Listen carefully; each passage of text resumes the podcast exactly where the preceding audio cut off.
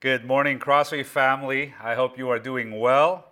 Um, I'm so glad you joined us. Um, just a little bit earlier, Pastor Sam prayed for another church in Brea. Uh, they're in, near downtown in Brea, and um, uh, we know the pastor there as well. And they have a preschool there, and I guess there was an outbreak so of COVID, and the pastor caught it, and uh, he um, you know, it, it, affected him, I think, the worst, unfortunately. And so uh, his name is Kelly Fellows. And so just during the week, if you could pray for him, um, they've asked us and the ch- other churches in Brea to join in prayer. So we're praying for uh, our dear brother there and their church. Um, so please lift them up as uh, Pastor Sam had prayed and asked. And uh, we're looking forward to gathering together next week. We were all ready to go and our office here is packed with a bunch of stuff, uh, canopies and a bunch of things for our in-person service. And uh, we decided it might be just better uh, to sit and worship when the air is a little bit better. And so that's next week. And so make sure you join us at nine o'clock if you are able to, or 10:30 here on YouTube. Uh, we'll be going live here as well.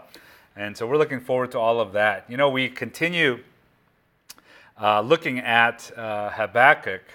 And we're in chapter 2, and we're in a place where uh, God answers. And really, God answers Habakkuk and the Israelites when they're going through some difficult times. And these last six months, for all of us, if there's any kind of comfort in that, whatever we've gone through, we've all gone through it together, right? Living through this pandemic. Uh, whatever hardships it is. And I don't know what you run to. The world is running to security. The world is looking for uh, wealth, and there's an understanding of wealth providing security and comfort and pleasure and all these things. And wealth is a good thing. But wealth makes a terrible idol. And the Bible here in the passage that we read says that wealth is a traitor. And so that's the first message that God says to Habakkuk. Habakkuk cried out to God for an answer. Remember, the Israelites in the southern kingdom of Judah were now in imminent danger as this powerful nation of Babylon, or also known as the Chaldeans, were now lurking at the door. And they're asking for help. And you can imagine the Israelites who are weak, who are afraid, and they're looking at their adversaries, and they have so much. They're resourceful, their city has plenty, they are powerful. They're maybe wishing, boy, if I had that much if I had that much, if I had, if our land had as much as the Babylonian Empire, we would be set. And, and we might be doing that as well. You might have caught yourself daydreaming about, boy, if I only had this much, or looking on someone on Instagram, an influencer, or someone that has so much, and say, boy, look, uh, look how many cars they have, look where they're at, look what they're doing. Or maybe it's even someone that's closer to you that you know. You say, boy, only if they um, had, or if I had what they had. And so we might be thinking about those things. And here, God in His Word reminds us that wealth, yeah, it's good, it's given by God, but when it becomes our idol, that's where the problem lies. It says it's a traitor. And when it becomes our idol, just a little background. You look at verse 2 of the passage that we read. The Lord answered me. This is Habakkuk saying, Boy, God now finally responded. And God first tells him to write all these things down. Make write the vision, make it plain on tablets, so he may run who reads it. Now go and spread this message. And the first message that God gives to Habakkuk is don't make an idol out of wealth. Don't look at the Babylonian Empire and say, Boy, if we had that much. Don't look at your neighbor. Don't look on social media and say, Boy, if I could live like them, if I lived there, if I had what they had, this wouldn't be so bad. Because he says, We, you as a people of God, we as Christians, we're different. Uh, we don't follow the ways of the world. And so he tells us those things. He says here, it's interesting because wealth, acquiring riches is good but acquiring riches affects the soul, it doesn't help our soul. It says in verse 4 uh, Behold, his soul is puffed up. He's still speaking about the Babylonians. And he's saying the rich that trust in the uh, wealthy, their soul is puffed up. So, wealth provides material things, wealth provides things for you to eat and enjoy, pleasurable things. But for the soul, for our spirits, he says, these people, their souls are puffed up. Uh, this little phrase, puffed up, it could be translated in inflated. It's like a balloon that is inflated to its max. And if you've ever blown up some balloons and you know it gets to its kind of capacity and you're trying to figure out when to stop, when not to stop, and even the colors are getting lighter as it's getting stretched out. And one commentator says that is describing these people who make wealth their idols. He says their their souls are inflated, they lack stability, and a pinprick can make them collapse. It'll make it pop. Uh, they're becoming weaker. And he says, Those who make now wealth their idol, their souls are so weak. Because if they have it, uh, they get puffed up. If they don't have it, they might just pop in this way. This is why uh, Jesus reminds us in Luke 12 15 take care, be on your guard against all covetousness. For one's life does not consist in the abundance of his possessions. One's life does not consist in the abundance of his possessions. He reminds the disciples and reminds us today there is your soul you have to tend to. You have to not just feed the stomach, but you have to feed the soul. You cannot just take care of the house that you live in, but you got to take care of your own soul. One's life does not consist of the abundance of his possessions. There's more to this life. Why is it those who have a lot more than you or I, that they often are in search of meaning? They are sad, they are down. There's more than just the things. And the text here tells us, and it talks about the idol of wealth. And I want to describe it in four parts today for you. Uh, the description of what making wealth an idol does to us. First of all, uh, number one, wealth is a traitor, it says. Uh, this passage here, just in verse 5, moreover, it says wine is a traitor in the ESV, right? You look in verse 5, but you'll see a footnote in your Bibles. And when you look at the footnote, that word wine also in the footnote says wealth. So some manuscripts had used the word wine, some used the word wealth. They're very similar. And uh, the commentators, like F.F. Bruce, for example, prefers and says in the context it should be the word wealth. And it kind of makes more sense in a way. Right? So we're going to use it as the word wealth. Wealth is a traitor. So, wealth, your possessions, uh, your riches, your money, is personified all of a sudden. It's called a traitor. If you think about a traitor, and I don't know if you've ever been backstabbed or hurt it hurts even more because the traitor, the person, um, is someone you trust. Right? So if it is a friend, if it is a beloved person, if it's a family member and they break your trust, it hurts a lot more than a stranger. A stranger could leave you behind, a stranger could now ignore you, but if it's a dear friend or if it's even a relative, we might say, boy, the pain from a traitor is that much stronger. Why? Because there's a there's a essence of trust. I trust in this person. Now, wealth is personified. Wealth is described as a traitor. It's saying if you put your trust, if you say, boy, my joy and my life and my trust and my security comes from wealth, and you now treat your wealth like a good friend, uh, they will betray you. They will be a traitor. The idea of traitor is someone who leaves you behind, someone who is not there when you need them, someone who doesn't fulfill what you ultimately need. That same word, um, traitor, is used in Job chapter 6 and it's translated in the ESV as treacherous, right? And it's just kind of the same. It's the same word in the original language, whether it's traitor or treacherous. In Job chapter six, uh, Job is talking about his friends and he talks about how his friends have become traitors to him. In Job chapter 6 says, My brothers are treacherous as a torrent bed, as torrential streams that pass away, it says. It passes away.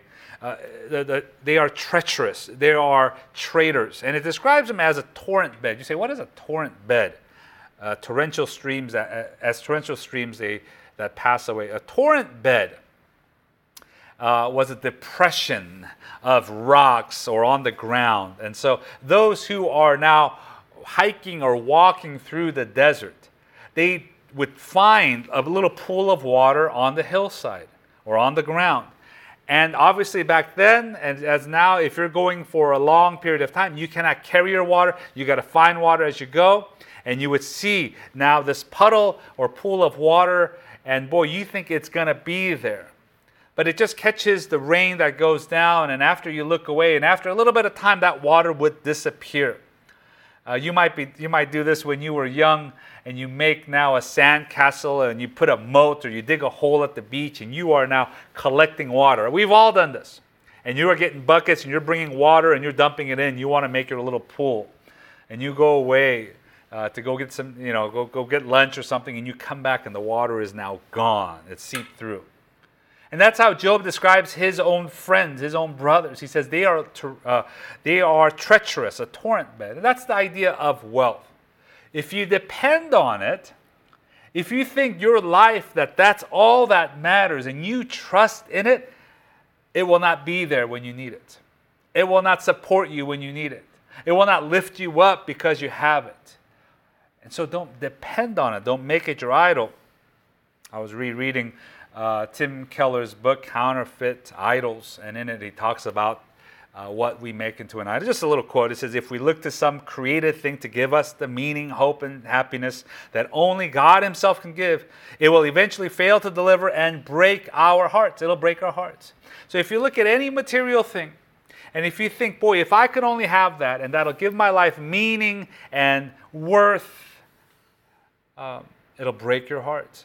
And so, wealth, the idol of wealth, is described here by God in that little phrase as a traitor here today, gone tomorrow. Uh, you depend on it now and you think if I have this, it'll give me all of this, but it never fully delivers and it will break your heart. Wealth, secondly, is described, uh, the idol of wealth gives a false sense of self worth. It's interesting, you look here, the very next description in verse 5 of Habakkuk 2, moreover, wine or wealth is a traitor, and he describes it as a, an arrogant man an arrogant man. Right? Uh, arrogant, someone who is puffed up, someone who lacks reality, someone who thinks they are smarter than they really are, better looking than they really are, wiser than they really are. An arrogant person, someone who thinks they are better than the other people, that they deserve something. And we catch ourselves, don't we, in our, our modern day? We say things like, I deserve this. I deserve vacation. I deserve uh, a break. I deserve better service. And we use that thought often. But we have to be also very careful that it doesn't make us arrogant. He says the person who acquires all this wealth can easily become now the arrogant man. It's a false sense of self worth. And it is a terrible place to go to get self worth. Um, we know this, right? The world around us says that the more you have, we treat you like you are better looking. We treat them like they are smarter. We will sit down and listen to someone simply because they're rich, not because they have studied. Simply because they are rich, their opinion now matters. All of a sudden, the richer the person, the funnier that they are. The richer the person, the more important that they are. And we treat them like that in our society today. And he says, Boy, that's the system of the world. The system of the world says the more you have, the better you are. The more you have, the better you are. Unfortunately, even in uh, the Christian world, there's been a group of people who have taken now the prosperity gospel and they've somehow tried to correlate the amount of their possessions to demonstrate how blessed they are. And so they demonstrate, boy, by having a lot and living in a certain way and wearing certain clothes and showing it off and letting you know the more faith you have, the more things you will get. So if I can show you the more things that I have, that I'm more blessed by God. And it is an abomination to the gospel. Right? That is the opposite of the gospel. You know, there, the, that is the thought of the world today. That is the system of the culture we live in. And that has crept into the church. And sometimes you turn on, on whether it's TV or you find these popular, well known people, and they're preaching a false gospel in this way. You know, we have to be so very careful of that message. Um, there was a study done, and we don't even need a study to prove this, right? We've all seen it. uh, where uh, someone would treat someone with money uh, like they are better. Uh, there was a study done with 300 men and women separately, and what they did was they gave them a photo, 300 photos of the opposite gender.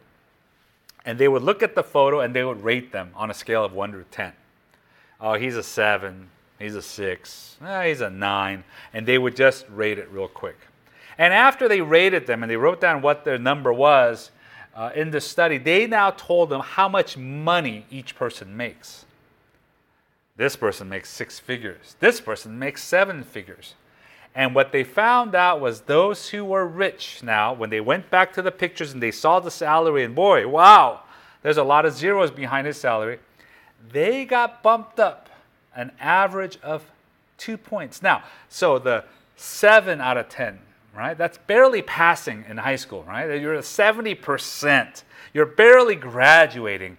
And boy, because this person makes X amount of money, they get bumped up into now a nine you get a bunch of nine out of tens in high school, you get medals and ropes around your neck and things, and you're, you're, you're kind of lifted up. Just because, and it was the same picture, but it just showed how much they had. And we've all seen that, right? We've all seen someone, and you say, boy, that grandpa is with that person who is 30 years younger, who looks like a model. Why? Well, because he's rich. And that's the way of the world, and we cannot take that to ourselves, and we cannot assume that is how God works. And we have to be also very careful of uh, becoming arrogant in this way.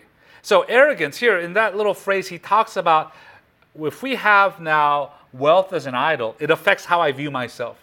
It affects how I view those, right? And then the next thing uh, that we look at is greed. It affects how I view everything else now. Everything becomes something that I want to consume. So, where arrogance is how I view myself, now greed, thirdly, uh, the wealth is traded because it, it leads to greed. Greed now is it changes how I view everything else. Now I want everything for me. It says here in verse 5 again, in the, in the latter part, his greed is as wide as Sheol. Like death, he has never enough. There's that little phrase. In death, he has never enough. Never enough. And he's living in greed. Uh, the words here that are mentioned, uh, described as wide as Sheol. Sheol is the grave, it's the place of the dead. And so it is as wide as Sheol. Now, if you you've all probably been to a funeral or a uh, you know, a mortuary, or you've been to now uh, maybe one of these, uh, uh, you know, you know, just the mass of land and the amounts of people that are buried there. And uh, you know, some of the some of them they, they keep their body in there for only an X amount of time. They say over I think it was hundred years. After hundred years, no one will be there to remember you. All right, uh, Rose Hills here um, they said, oh man, we keep the bodies in here forever. And so that's one of their marketing things that like you won't be taken back out eventually. But their land from the entrance at Rose Hills, for example, from the entrance, if you've ever gone there, and if you drive at their speed limit, you can go back for 45 minutes. And that's how much land that they have. And so they the, the, the picture we have here is everyone is now going to die, right? And so it's the picture of the earth swallowing up the people. And it says the greed that a person might have. The amount of things that they want is as wide as Sheol, swallowing up all these people. It's nonstop. It's too much. When is it enough, right? And that's the argument here. And he says, like death, he has never enough. Never enough. That little phrase, yes, never enough, all of us could testify to that. All of us can say in a humble, repentant way right now, yes, that's me. It's never enough. I don't have enough. And you go, uh, whether it's a toddler with now bookcases and boxes filled with toys, or an adult that has closets filled with clothes and houses and rooms and cars, and it's never fully enough. It's interesting when you go to uh, Exodus and Deuteronomy over and over, there is this message of contentment. And then they grumble, and God tells them to be content, to be satisfied with what they have, but they grumble. And it's a story of them learning to find now contentment and not greed. For them, their idol still was now having much. Their idol was wealth. And so, if their idol is still wealth, it's never enough. If their God became the God of their hearts on the throne, then they would understand that. And it was a 40 year discipleship for them to learn this. And you see it if you look at it over and over, that same message. They never had enough, they grumbled.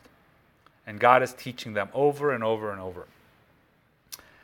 I remember back in the days, right? It's, it kind of sounds like it's a long time ago, right? But I remember when we had bookstores, and often on uh, after dinner on a Friday night or something, we would go hang out at a Barnes and Noble or a Borders bookstore and just hang out.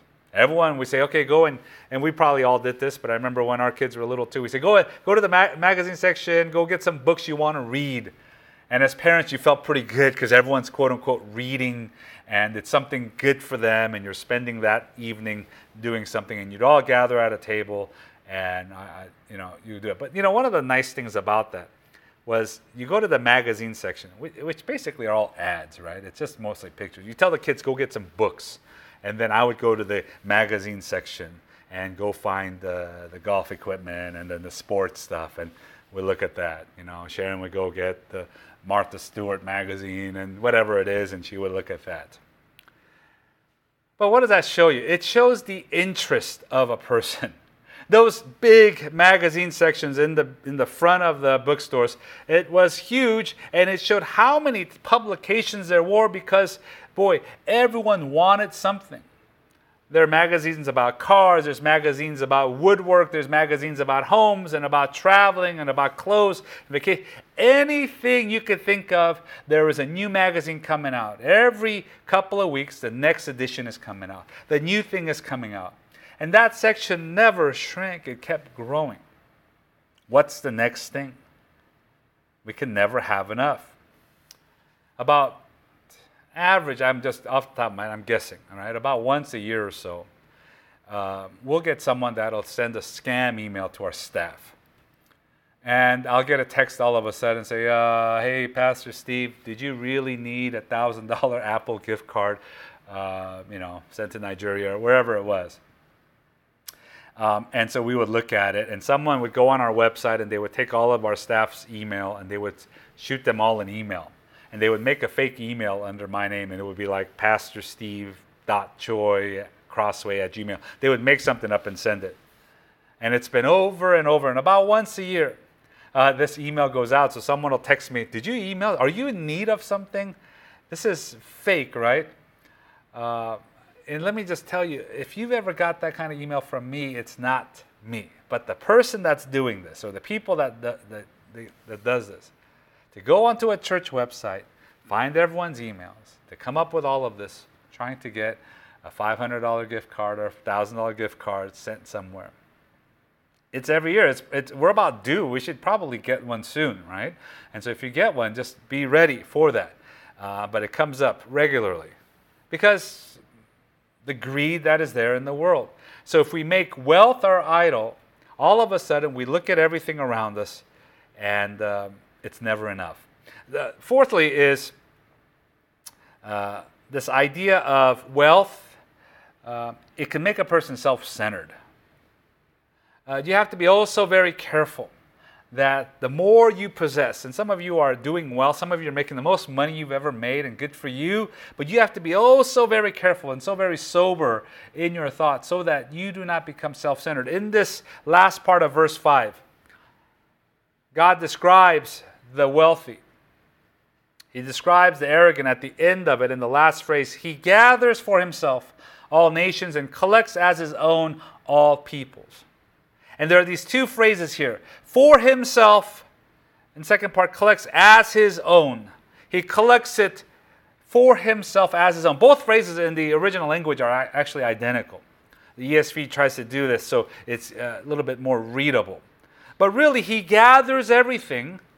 He works hard and he earns everything, but it's for himself. And it's repeated. The repetition here, it points to now, listen, here. Don't let this skip by you. As his own. He collects all. So the Babylonian Empire is spreading and they are taking over, and you kind of ask, when are they going to stop? Why do they have to conquer more? And they want to conquer more, they want to conquer more. So they're looking at the enemy. And why are they now after us? The northern kingdom is already gone. The southern kingdom is now barely hanging in there. Why are they coming for more? And now God describes the person who makes wealth his idol. Whether it's a nation or a person, he says he gathers for himself. He collects as his own all peoples, all nations. The question we have today is who is in the sitting on the throne of your heart? Who rules your life? It is easy to make it about myself. And we as Christians are different. Christ is on the throne of our lives. It is always for Him. And so we do for Him and how He wants us to live. And so we handle now the affections of our hearts by what Christ wants for us to do. He is on the throne. And so we have to ask ourselves, what does God want from me? How does God want me to live? Those of you who are parents, you have to think, how does God want me to raise my child? Not how do I want to raise my child? And those of you who are maybe looking to meet someone, you got to ask, who does Christ want me to marry? Not who do I want to marry? Um, and so all of this is centered around who is on the throne of your life. And it is Christ. You know, in Philippians chapter 3, there's a little verse here, right? In verse 319, Philippians 3.19, they're in this destruction. Their God is their belly, it says. Their God is their belly. Uh, Paul is describing the world, the world outside of the church. Their God is their belly, that little phrase. It's about their appetite, it's about what they enjoy. This is their small God, G O D. Um, the God is their belly. It's interesting because in Rome during those days, one of the uh, things that Rome and the, the wealthy of Rome and the powerful of Rome were known for were the feasts that they would throw. And the feasts, uh, historians write about this and scholars write about this. Oftentimes, even Christ refers to a feast and he invites not just the rich, but he invites the sinners and so on. And eating and feasting was a big deal. It was a way to demonstrate power, it was a way to demonstrate to others how much you have. And it says the God is their belly, right? Uh, they were showing off how much they had. They were showing off how much they enjoy, and they only lived for that feast, for that time.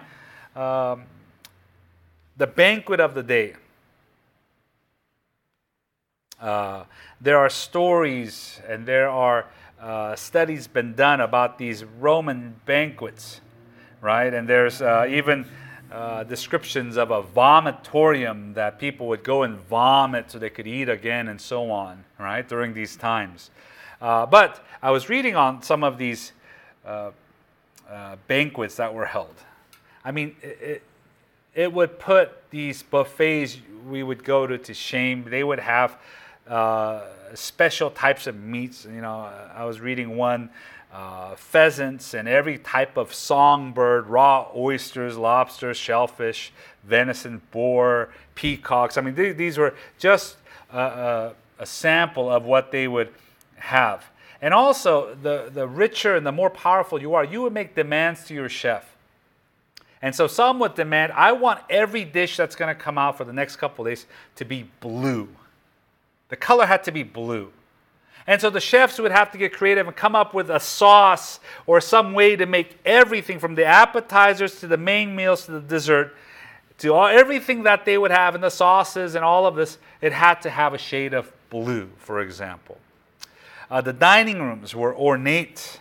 The dining rooms would have art and sculptures. And the one record is there was a dining, one of the dining rooms they had the roof kind of would open have an opening and servants would go and throw petals of roses while you are eating there and dining there and silverware uh, was literally made out of full silver, gold, some of it even uh, precious stones, crystal and onyx. And during that time, you would have entertainment. And so it would be a, an average room, it would be a U shaped uh, uh, room, right? They would shape it in, with three sofas, big sofas, and there would be all the food is in the middle, and you would have entertainment in the middle. And they would have singers and dancers, and uh, they would have gladiators actually come out and fight. They would have trained animals, so on and so forth. So, for the wealthy, this is a way for them to now demonstrate their power. This is their way to now invite the right people. This is a way to impress others. Their God is their belly, Paul says. He says this is now the self centeredness that the culture around them in the first century lived with. And this is what we see today. God is their belly. That is the culture of our day. And we have to be also very careful that why you work so hard, why you have aspirations of now going to school and finishing and working and all of these things, and why you have your house, why you have your things is not just for yourself, but somehow you could use it to bless others. It's interesting, you know. Um, and back in verse 4, if you go back a verse in Habakkuk chapter 2, uh, God contrasts now the soul of the puffed up. And he says that the righteous, the contrast is in verse 4 the righteous shall live by his faith. There's that little phrase, the righteous shall live by his faith. Uh, you look in the New Testament, and that phrase is mentioned over and over the righteous shall live by faith. They are justified by their faith. They are living. And so there are several aspects to that little phrase. And I want to encourage you to live this out, right? There's the idea of we are justified by our faith. So it's not by our works. God says, You, I declare you righteous by your faith, right? And this is what the reformers fought for, right? That we are justified by our faith, not our good deeds. And there's another side to this, a practical daily side of saying, I will rely on my faith to get by. I will trust God and my faith will sustain me, even if I don't have much, long as I have God, that I can get by in life.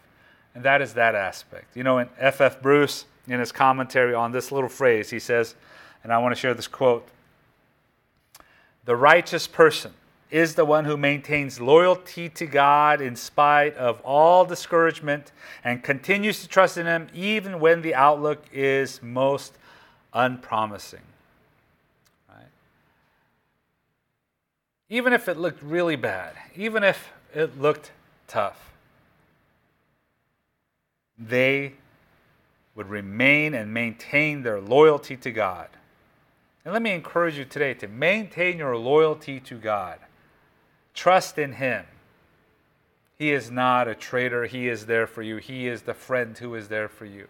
He is present with you. And we are people who don't just drink of any water, we drink of the living water. We are people who do not just say, God is my belly, I just want to eat what is present here now. No, we eat of the bread of life, Jesus Christ. And so when it comes to the status of my soul, my meaning in life, my self worth, what I'm living for, my security. Wealth makes a terrible idol.